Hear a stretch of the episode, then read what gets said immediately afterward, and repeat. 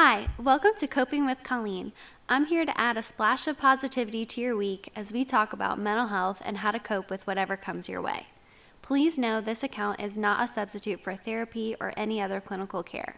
If you are struggling, please talk to your doctor and or find a local therapist. In the event of an emergency, call 911.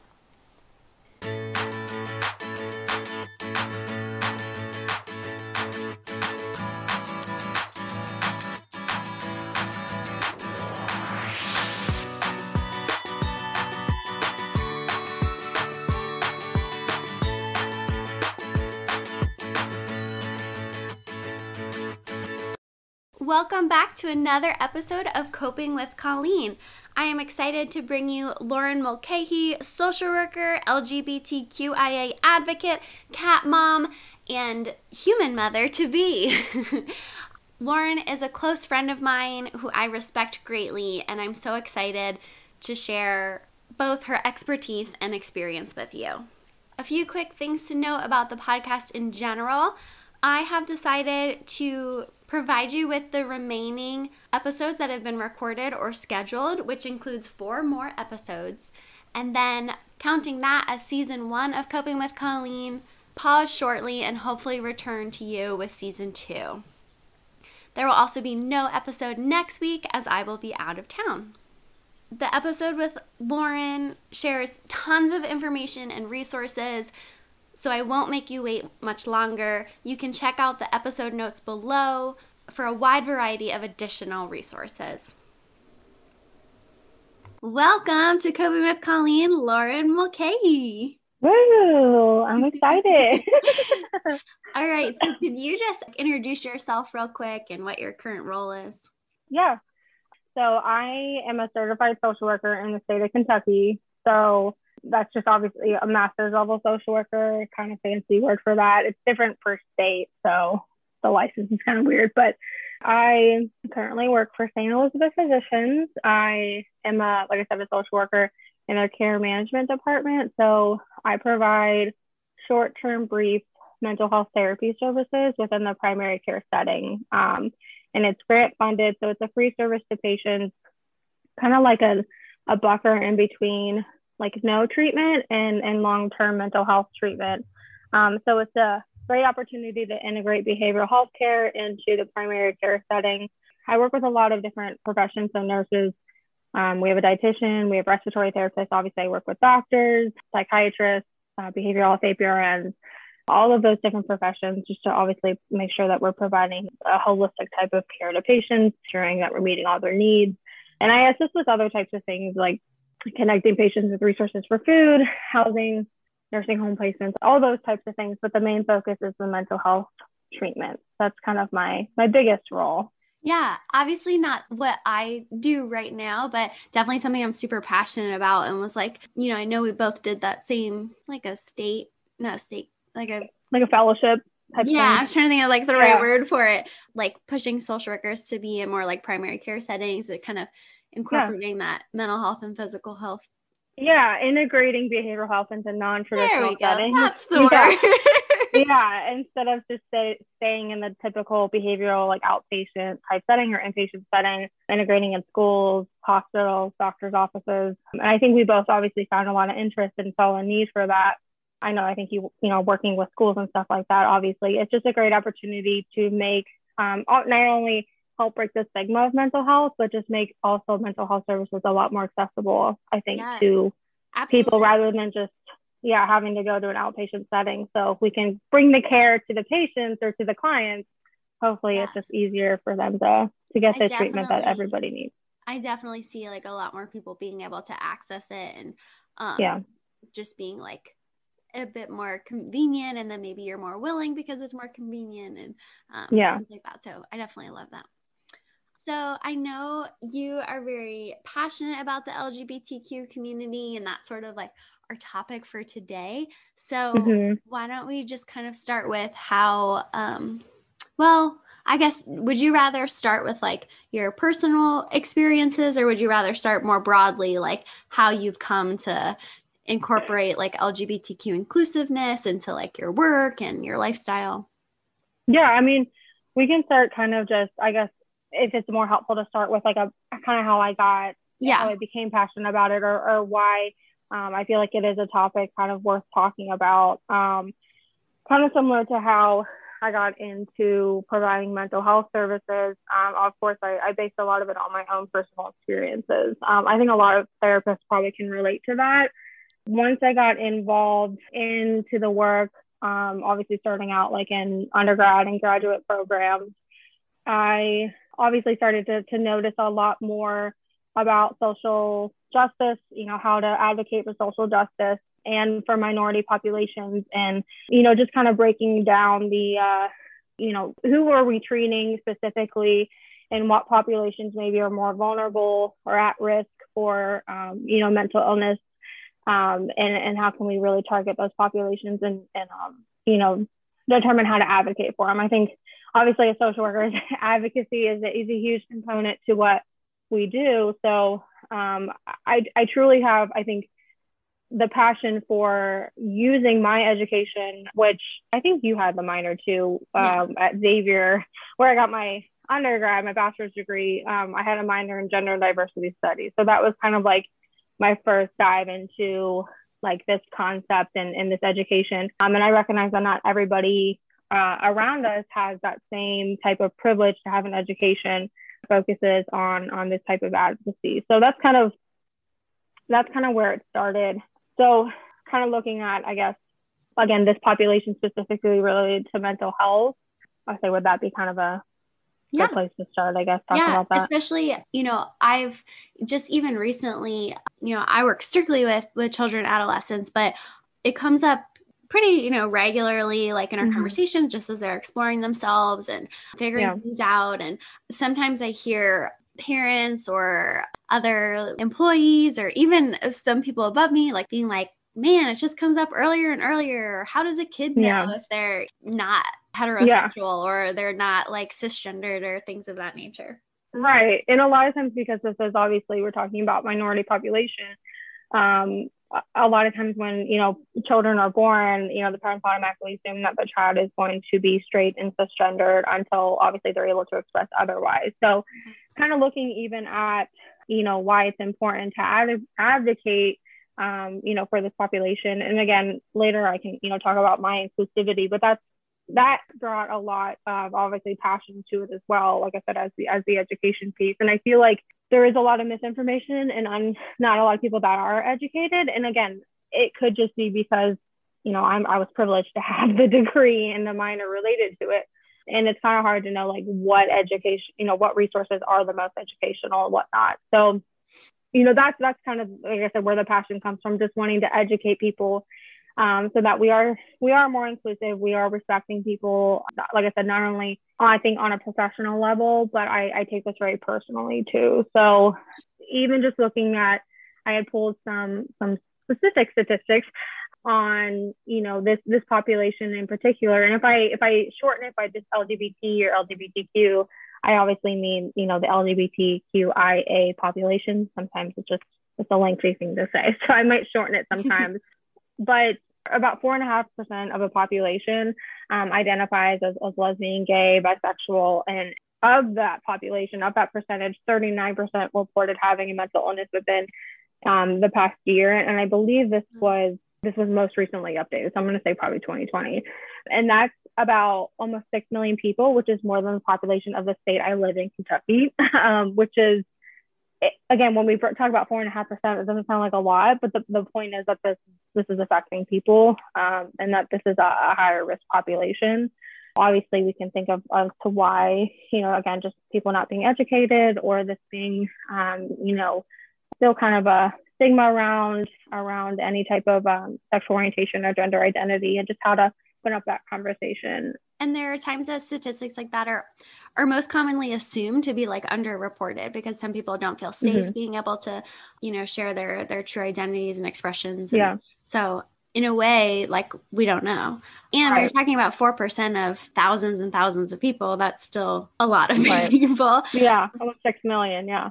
I definitely have noticed, at least in my little world, there's been like kind of a positive shift and mm-hmm. more awareness and incorporation of someone's identity into to um, the mental health world. Like, especially, I've noticed with depression because that community can be more mm-hmm. vulnerable to things like suicidal thoughts and attempts and so really making sure that i'm asking the right kinds of questions to help someone feel that they're safe with me and i can like support yeah. them and you know coming out to other people in their lives or exploring yeah. like how they feel versus how the world makes them feel and like all those sorts of things i've definitely noticed some changes and it's mm-hmm. been a learning experience for me as someone who identifies as straight and you know it mm-hmm. hasn't been something that i've personally ever had to go through yeah and frankly that's that's i don't want to say that's lucky because it's not well, it's, it's never wrong like to, yeah. yeah. privilege that's yeah. a better word yeah. for it because there's certainly like just barriers that i haven't had to hurdle um right so yeah, that was a bit of a rambling thought, but I guess where I was going with it, whether like from your own clientele or things of that yeah. nature, what kind of maybe typical stressors do you notice, whether they're like clinical or just social, like between different friends mm-hmm. you have and things like that? What do you notice that seems to be like particularly common among that community? Yeah, so I think initially, um, and I guess it would be helpful to state that I, I work with with people of all ages. So mm-hmm. I think my youngest patient that I've worked with in the setting I'm in now has been nine years old. My oldest being in, in their late 80s. So um, I've worked with with all ages of people. So I'm definitely in an environment where, you know, like I said, I'm not limited to just one age group or something. I'll, I'll talk kind of about, I think in this setting, it's mostly been with, with some of my minor patients. So patients ranging from the age of probably like 12 um, up until maybe like 16, 17. The concept of exploring their identity in all forms, including sexual orientation and gender, is a much more, I think, open concept than it was probably like, you know, 20 years ago. And obviously, there's a lot more platforms to really explore what the heck these L- what LGBTQIA really means, right? What all these terms mean and labels mean. So I think, you know, looking at it from that standpoint, that these children, I mean, that's what they are children, and even adults are just trying to explore every aspect of who they are um, and that can be really tough, right? If you are questioning, you know, the type of people you're attracted to, if you're questioning what clothing feels comfortable to wear, what name is comfortable, how you're developing, if all these things are causing you to some sort of distress to the point where you know you're you're wanting to talk about um, about it and about you know what that means for you and about what does feel comfortable I try to just, I think, take more of a standpoint, again, professionally and personally, that you don't have to have the label first. You can explore what what does make you comfortable about, again, how you like to dress, you know, how you want to cut your hair, if you want to wear makeup, if um, you know, the type of people you're attracted to before you completely identify with with a certain label. So that's kind of the good thing um, about I think, um, you know, like I said, providing the setting and therapy specifically, that safe space because um, you know obviously in, in an environment where you might be around like your you know parents or people around you who don't fully understand it can be really hard to have that uh, you know safe exploration. And feeling like you almost have to have the like i said the label initially before just figuring out you know who you are. And, and, if a label feels comfortable, I think a lot of times we, we put labels to things to feel included in, in a in a community or, you know, some, same thing kind of with like religion, right? It, identif- identifying with a set of beliefs gives you a platform or an outlet in a community um, to feel included with and safe with. So I think, you know, the, the the concept of labeling, you know, our gender identity or sexual orientation is just another way that we can feel you know, included and, and accepted and, and be able to relate to others around us. it um, seems to serve, serve as like a normative and like an explanatory purpose too. Yeah. Like they're like, this has a name, you know, or like then it makes it easier for me to explain it to somebody else and I know I'm not alone yeah. and all those sorts of things. And that pressure of feeling like you have to be a certain kind of way or like you have to mm-hmm. have a specific label is something that I hadn't really fully conceptualized, but I was just having a conversation recently about it. And someone was seeing that they've noticed a lot of that. Like they're the folks that they work with are are feeling that pressure to land in a specific mm-hmm. spot. Yeah. In this particular worker tries to phrase things as like being very fluid and a spectrum of sorts. Mm-hmm. And it's just as you were sharing, completely okay and completely normal to explore that in all different kinds of ways. And you don't have to yeah.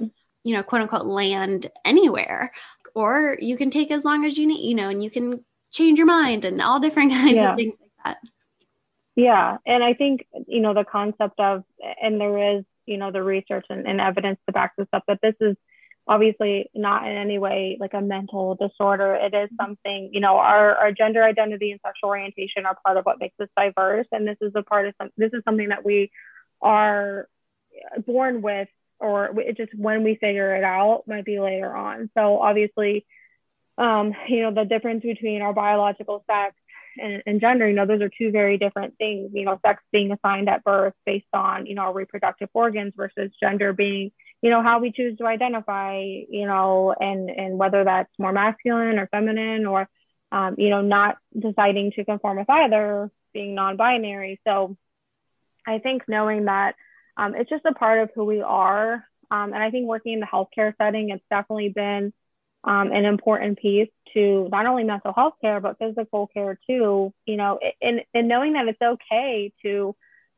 to ask these questions and, and to talk about this openly because you know there's nothing wrong with with being you know who you are. And obviously you know another big big thing that i've seen with this specific population is you know people that identify in this community are you know more likely to attempt suicide more likely to to be at risk for homelessness you know all of these things because of, of things like others around them being uneducated or you know not being supportive um, whether you know based on again not being educated or just specific beliefs. So i think knowing that it's you know like i said it's just trying to make it a safe conversation to have for people is definitely really important. And that's like I said I think that's where a lot of the advocacy comes from. Another statistic I found was 8% of people in this community and nearly 27% that were specifically transgender reported being denied healthcare needs like outright. And again, that's really scary if we're denying people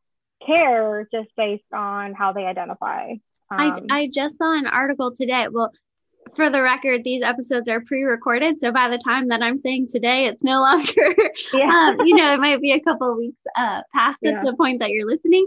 But anyway, there was an article this morning. I think it was Texas. I'm not a thousand percent sure, but I'm pretty sure it's Texas, mm-hmm. is like lobbying for a law that children can actually be removed from their parents for their parents giving them gender affirming treatments, like whether that's hormones or bring them to a gender clinic and things like that. And I I, I couldn't believe that. Yeah, how scary. You know, that's just yeah. I can't even find the words for that. Yeah, and it, it doesn't really make sense as to why, you know, this is not personally, I think a lot of times it gets misinterpreted as a political issue. This is a human rights um, issue and, and thing that obviously no human should be denied their rights based on, you know, how they choose to identify. So um, I just shared something. There's another article today about Florida passing a bill that would require females in, a, in the high school setting to be subjected to having to reveal their genitalia in order to play a sport. Um, and how humiliating, degrading, inhumane. I mean, it's just, and again, I, I always say this is my biggest thing I say to people that, um, you know, have different beliefs than me or might be kind of struggling to really grasp the education. You do not have to fully understand or believe in something to respect somebody um, the the the as humans i think the easiest thing that we can do is just be respectful to each other be kind and if you have your own bias and personal beliefs you know as long as you're not using those to to take away others rights or discriminate or hurt other people you know I, I can't change your mind that way but i think just knowing that this is this is about um, you know people's lives you know, high school students specifically in this community are four times more as likely to have attempted suicide compared to heterosexual individuals. So that's really terrifying because we already know that, you know, uh, suicide is number one leading cause of,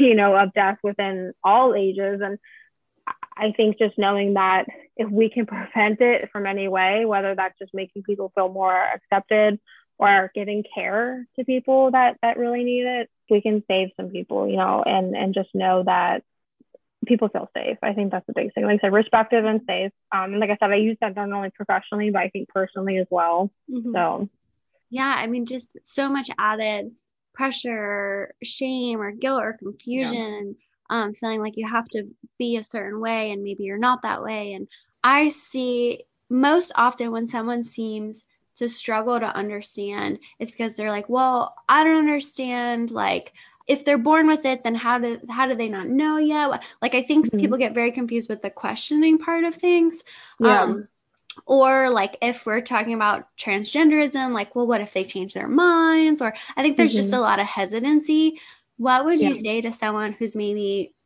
i guess two parts what would you say to someone who's questioning their own identity themselves and then what would you say to like their support person who doesn't know how to like yeah. feel about that or respond to that yeah so i think starting with um like if i start with the like the patient or the client, you know, that is, or the person that is, you know, questioning any um, concept of like their sexual orientation or gender identity, again, other than straight or cisgender. I, I always, like I said, bring up the point of you do not need to have a label, you know, immediately. You can you can explore this in every aspect. You know, wear different clothing, figure out who you know who you're attracted to, or or what makes you feel comfortable versus uncomfortable and in distress. Um, that's the biggest thing I would say. Um, the other thing that any education I can provide to them. So what does you know transgender mean? Transgender you know does is not limited to completely transitioning and you know uh, gender or um, yeah reassignment surgery.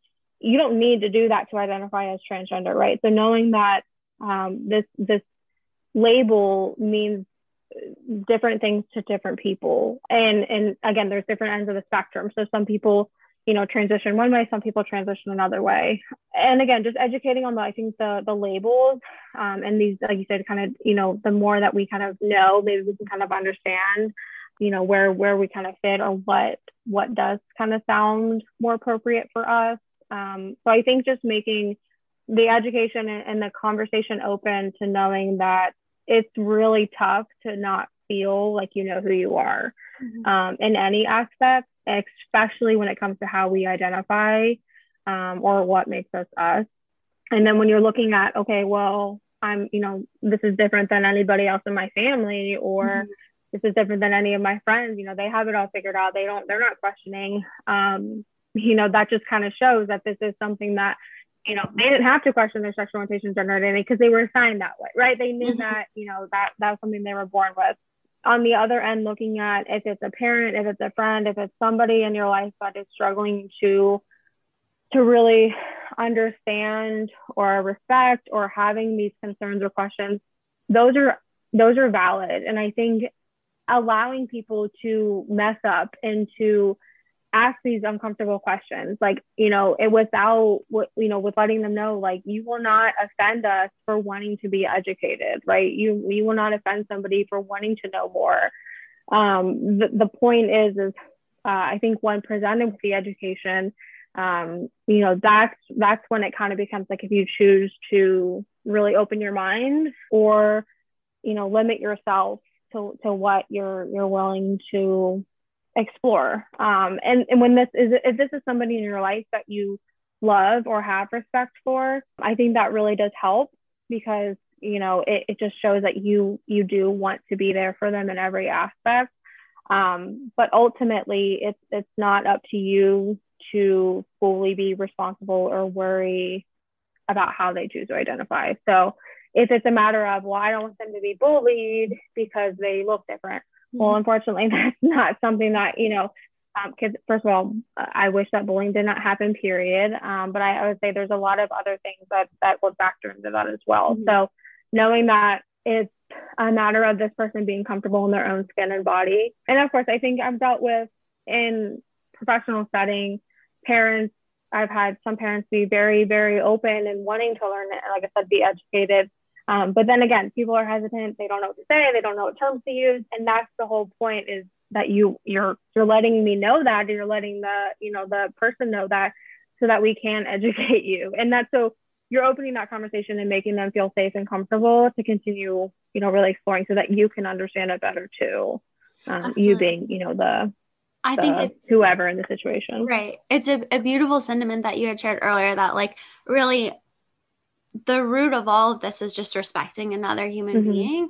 So if you're coming at it from a place of love and respect, then there's always room to grow yeah. Know, in a positive way.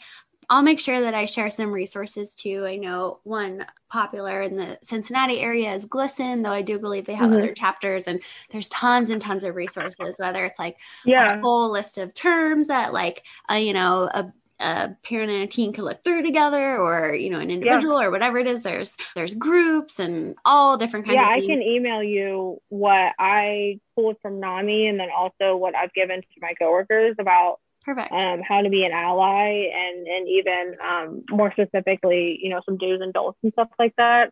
You just so that you can, yeah, it's important. Absolutely. Know? That yeah. way, like if you're listening to this and then you're interested in like continuing to to grow and to learn, you have um, mm-hmm. more resources at your fingertips. Yep. Shifting just a little bit, would you like to speak on your own experiences? Yeah. So um, again, I, I kind of mentioned that I think a lot of the passion not only comes from a professional standpoint, my role as a social worker and an advocate, but I take a lot of this um, personally. So within my role, um, I have volunteered and been asked to be on committees um, regarding this topic, um, engage in, in uh, activating support groups. I've also been a, an educator for, again, people personally and professionally. Um, so I openly came out as bisexual. I was trying to figure out when. I wish I had a better coming out story. I really don't. I think I was 21, 20 or 21. I don't know at that point in my life what got me to be open with it. Um, some, some margaritas from my memory. right. Yeah. That's when I told my mom. I don't remember when I told you, Colleen. I really don't. Um, I can't. Were you still at Xavier? I want to say I was still in, in undergrad. You were, yeah, or from like okay. from when you were shared that when with me. You were, yeah. Okay, so I was probably like twenty or twenty one, right? So at this point in my life, I was in undergrad. I think I was becoming more confident in who I was as a person. So um, I say college was the best opportunity for me to figure out who I am as a person because. I'm obviously in a different environment. I'm learning and figuring out what I'm passionate about. Um, and I have somebody in my life, my now husband at the time, he was my boyfriend, his cousin. I felt really safe and comfortable talking about it with him because of his own um, experiences and stuff like that. So I, I want to say I started by coming out to a few close friends. And I remember my mom and again, my boyfriend at the time, who's now my husband. And I did not get the best reaction from the majority of the people I told. Colleen, you did great. um, but there were some some people in my life. Um, again, at this point, I had been in a heterosexual relationship uh, since I was 18, so about three years, I guess, at that point. Um, and it was kind of just a shock mm-hmm. for everybody around me. Again, I, I wish I kind of knew what got me to really be open about it. I think I just didn't care anymore um, I, and like I said, I think I was becoming more confident in who I was to the point where I felt like this was something that just continued to help me express who I am. I also thought um, if anybody is going to judge me for this, I know how to handle this now. I'm in a good position, um, and you know, independently where I'm not worried kind of about about the backlash. And I, I truly didn't think that anybody and again, this is very lucky for me, and I'm very privileged to have not had, you know, the worst situation possible when sharing this about myself. Speaking about the negative experiences, if I had to, if anybody listening can benefit from this, if somebody openly comes out to you that they identify as any other sexual orientation other than straight and, and any other gender identity other than um, cisgender, which is I identify as cisgender, um, do not, please do not tell them or say to them, no, you're not. So if somebody comes out to you that they're bisexual, that they are gay, that they're lesbian, please do not respond and say, no, you're not. So that was, that was a response I got. I got, are you sure you're not this drunk? Um, I had friends of mine asking if I had ever been attracted to them, female friends asking that, which really made me uncomfortable and kind of feel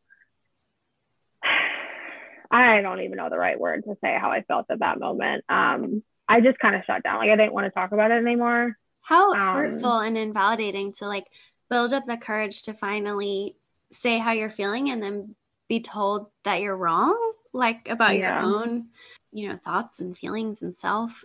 And I Yeah. think the response of have you ever been attracted to me comes from this perception and stigma that folks in the LGBTQ community are like the, this hypersexualized idea Yeah. that if if you are attracted to someone of the same gender or uh, specifically bisexuality Yeah. really if you're attracted to people of both both gender binaries Yeah. um then you must be sexually attracted to everybody you meet and you know like right. you could never be in a locker room with another person or you know Right. all those things which is not true because think of your think like Yeah. okay so i'm attracted to to men i don't walk around the streets Right. like wanting to jump every guy's pants or something like right. And and I think, you know, the concept of like you can be attracted, like I can find women attractive and not be sexually, you know, or not identify Sure. a, a different sex orientation. So, you know, I'm sure that that anybody that is straight would say like, oh yeah, that person's beautiful or attractive. You know, that's not it's not limited to just that. Um just the sexual, you know, appearance wise. So that was the biggest thing. Um, so because of that response, and again, I know, you know, and I'm not trying to compare. I know people have had it easier. I know people have had it a lot worse. This is obviously just my, you know, personal experience. So because of that, I did not, I was not as open with it. It was everybody in my life. Um, it was still something where I knew people looking at me would just assume that I was straight.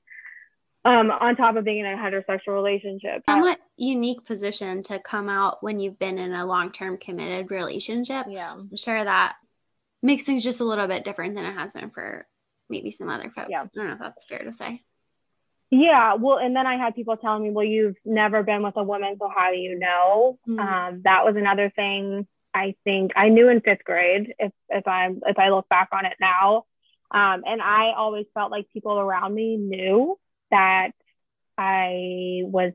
I, I don't know if difference the right word. Um, I just felt like my friends, my family, they knew, and and apparently nobody did, and so that was just me assuming that it wasn't something again that I, I needed to kind of worry about or be ashamed of. And I don't know if shame was ever something I felt before coming out and then coming out and, and people saying like, um, I love my mom. I love you, mom, if you ever listen to this. But um, she was one of the ones that that responded, um, "Are you sure you're not just drunk?" And my mom has always respected and loved me no matter what, which again I'm very privileged for.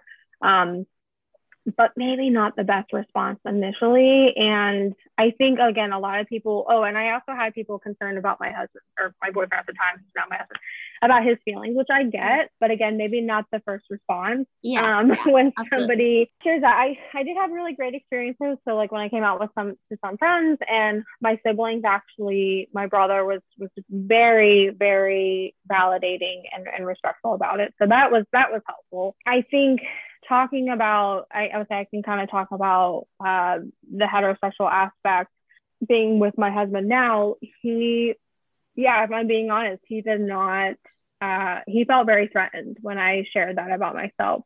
Um, and I tried to understand his feelings um, and, and really empathize with them as much as I could, being in that difficult position of like, I just shared this and now you're mad at me. Um, Yeah. And I did ask his permission to talk about this um, because obviously I'm kind of not speaking for him, but sharing his feelings. He, I believe, after talking about it, like I said, felt very threatened, felt that I it was something I was hiding from him intentionally, Mhm. which is not the case. So, um, and I also felt like he assumed that this was me sharing, like, okay, I'm leaving you to now go be somebody of a different, different gender. So, not the case. Um, and it took, I would say, about a year to really um, have this open conversation about why it was important for me to share this, why it took me so long, being, you know, in my 20s when I, I knew early on. Um, and, you know, I think now we are, and obviously we're, we're married now. Um, I think we are in a, a good place now, but I really, he's been a, a crucial person that I have shared and educated um, about this, not only population, but my own experiences too. And, you know, I, I really think he's made a lot of progress in that. And um, again, obviously he, we live together, so he gets he gets me all the time talking about it. Um, but again, I think even just from my personal experience, you know, he he really respects me, and I know he always has. It just initially, yeah, it was it was really difficult, and I think people again looking at it um, on the outside, me saying that I and and at this point, I I don't know if if bisexual is the right label I prefer to use anymore. I believe pan might be pansexual might be a bit more appropriate, just meaning that um, it's not limited to any gender. You know, who I would you know be a, be attracted to. You know, other than just obviously appearance wise. Um, so I think it took a lot, but but knowing that you know by coming out, it's not saying that you know obviously I have a preference for one or the other. Like you said, I'm not attracted to every person mm-hmm.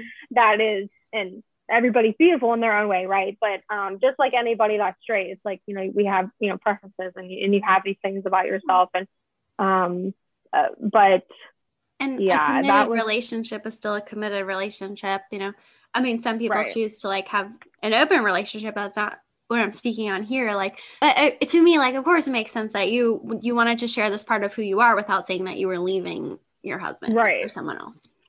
Yeah, and I think knowing that I got to a point where I could express that just kind of showed, like I said, with where I was at with my own self Absolutely. and and who I was. You know, being in my teens, you know, I was definitely not a very confident person, and and obviously self love and confidence is an ongoing journey. But I think just um, you know, feeling comfortable sharing it at that point. Again, I don't really know necessarily what it was, but I do believe that a lot of it was I was just figuring out and, and becoming okay with with who I mm-hmm. am and in every aspect. Um, and like I said, I, I, give a lot of credit to that to to Xavier and to finding my my niche being social work and figuring out you know um, what I was passionate about and stuff like that. So and I I do want folks listening to know that it's okay to have an emotional response to someone coming mm-hmm. out. You know, like for example, your at the time boyfriend, like he mm-hmm. was one of the people closest to you. Of course, he's going to have um, right. a response, some kind of thoughts or feelings about it, and that that's yeah. that's normal and that's okay.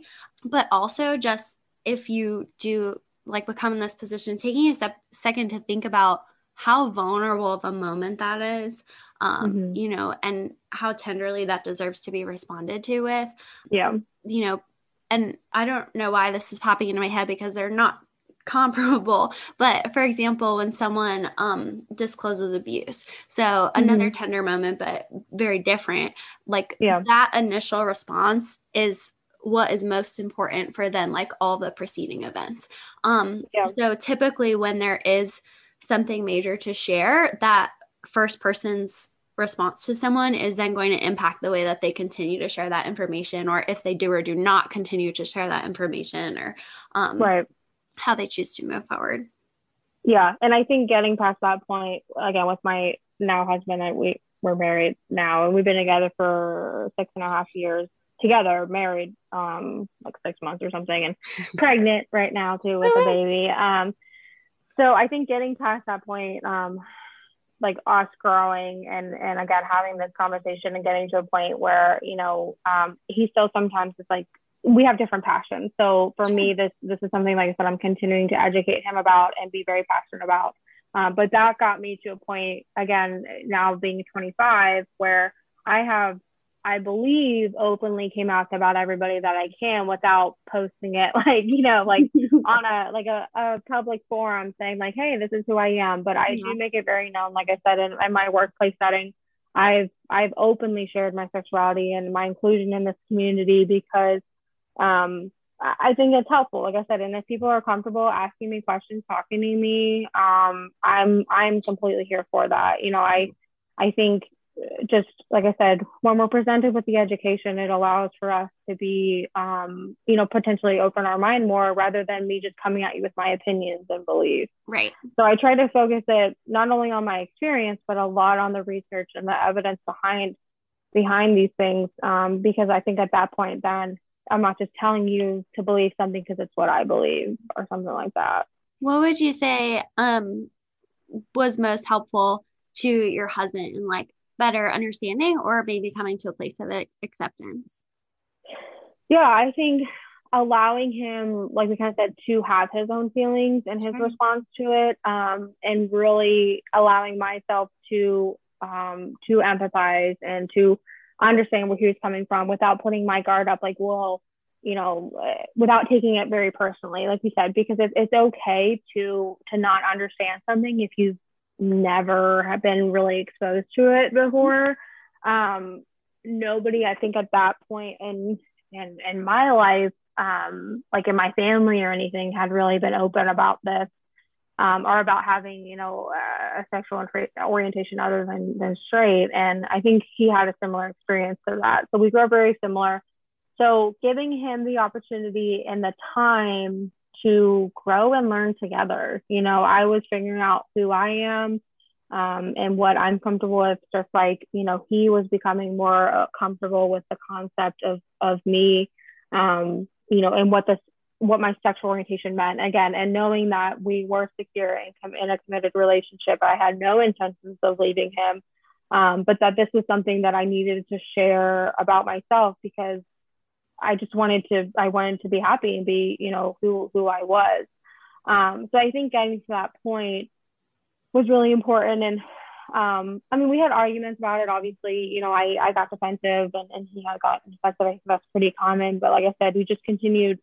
I didn't, um, I gave him the room to grow. So I think that was the biggest thing. Um, and at any point, if I felt like I needed extra support dealing with that, I would seek positive support in my life. Um, people that I knew I that it was safe to talk to. Mm-hmm. Um, you know, I I went to therapy for I think when I was 23, um, processed a lot of trauma and things like that. Um, and then obviously, like I said, I have great friends in my life and um, other people, like I said, that I just continue to talk to if at any point I needed to feel, you know, a little bit more supported. But um, I think now, like I said, being married and um, he's definitely more understanding. And he actually now is educating people around him, which I think wow. is awesome. yeah, like for some reason, uh, all his friends in his friend group, they all thought it was crazy. Oh, what? Lauren's not straight. It's like, it's not this crazy thing that um it, again that literally means anything other than just you know i i would choose to to have a partner that is of any gender or you know sexual orientation mm-hmm. i think so um you know i'm still me and this is just i think a part of me. And i think it like i said i, I, I use it as a as a form to educate others and yeah. And feel my amazing. passion so yeah. yeah. And I have to tell you, uh, to, to me personally, it's like the most amazing, beautiful thing to grow in the same direction as your partner and to be able to like yeah. educate and inspire each other. I've seen my partner grow in so many ways, and I felt myself grow mm-hmm. coming from two different, like totally different um, professions and sometimes like trains of thought and different things. It's, mm-hmm it's amazing to like educate each other and then watch like that person take that new knowledge and you know continue to spread it yeah. i think that's definitely something that fills my cup. yeah, definitely. And you know, talking about how how as people can we just be more, you know, speak more gender fluid or kind of, you know, create the the concept of um, you know, recognizing that uh, you know, not leaving a lot of room for assumption, like assuming people's gender or sex orientation. Um, and if we do, knowing that, okay, how do we recover from that? Um, the way I've chosen to change my language when speaking professionally and personally, you know, instead, like if, if I'm talking to a man, instead of, you know, again, and this is mostly in sessions I've experienced this, instead of saying like, oh, your girlfriend or your wife, mm-hmm. I'll say your partner. I just mm-hmm. replace that very simple word with gender, you know, fluid or neutral terms, partner, significant other, spouse, um, until the patient or until the, that person's able to openly identify, um, you know, who they're, who they're talking about. And same thing with, with pronouns. If, if they don't openly identify, if I haven't, you know, directly asked or they haven't shared, use gender neutral pronouns and in using they, we do that all the time, I think. So just knowing that if you don't know, then there's these there are gender neutral terms you can use. And if you're uncomfortable asking, figuring out and exploring what is the comfortable way to ask so that you are again respecting people and limiting the the chance of offending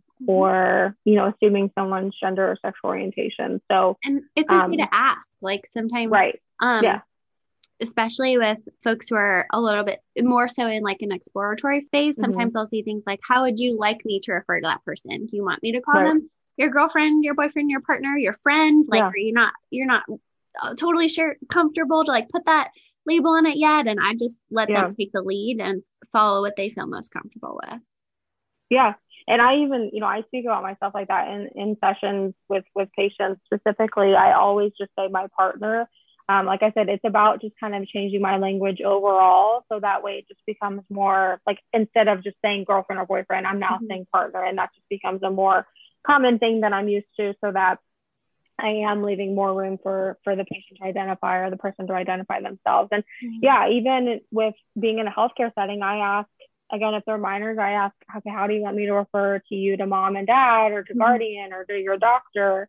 Um, and we're really working in the healthcare setting about how to make um, make the you know the care aspect more inclusive. You know, using preferred names, where to mm-hmm. include preferred pronouns, um, and just trying to again make it more of an inclusive um, inclusive you know community thing and and and something where um, you know it's just becoming more normal to talk about these sometimes uncomfy, I use the word uncomfy a lot, uncomfy things um, that we're just worried about offending people, right? We don't want to offend people. And um, the best way to, to reduce that is just to educate yourself, ask questions, and know that, you know, I would hope sometimes there maybe are dumb questions, but most questions are, um, you know, there's always kind of an answer behind that or room to, to really explore that and, and figure out the best answer for it. So, I have one last question for you before we sort of wrap up. Since you did share that you're pregnant, um,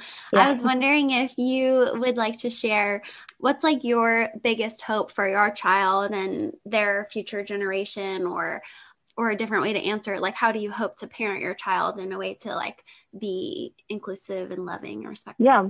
So I think knowing what I know now and based on how I grew up um, like I said, I think a lot of times we, because it is the majority, we assume that ch- children, our children are born, you know, straight or cisgender. I think allowing my mind to be open to the concept of my daughter, I'm having a girl, might grow up to identify other than what her, you know, what her biological sex says and being okay with that, you know, not being afraid to present her with other types of people, other types of um, you know, there's a lot of books out there um, that, that are just more on these topics. And knowing that her playing with a truck doesn't mean that she's going to grow up to, you know, be any, or it's not going to shift how she chooses to identify.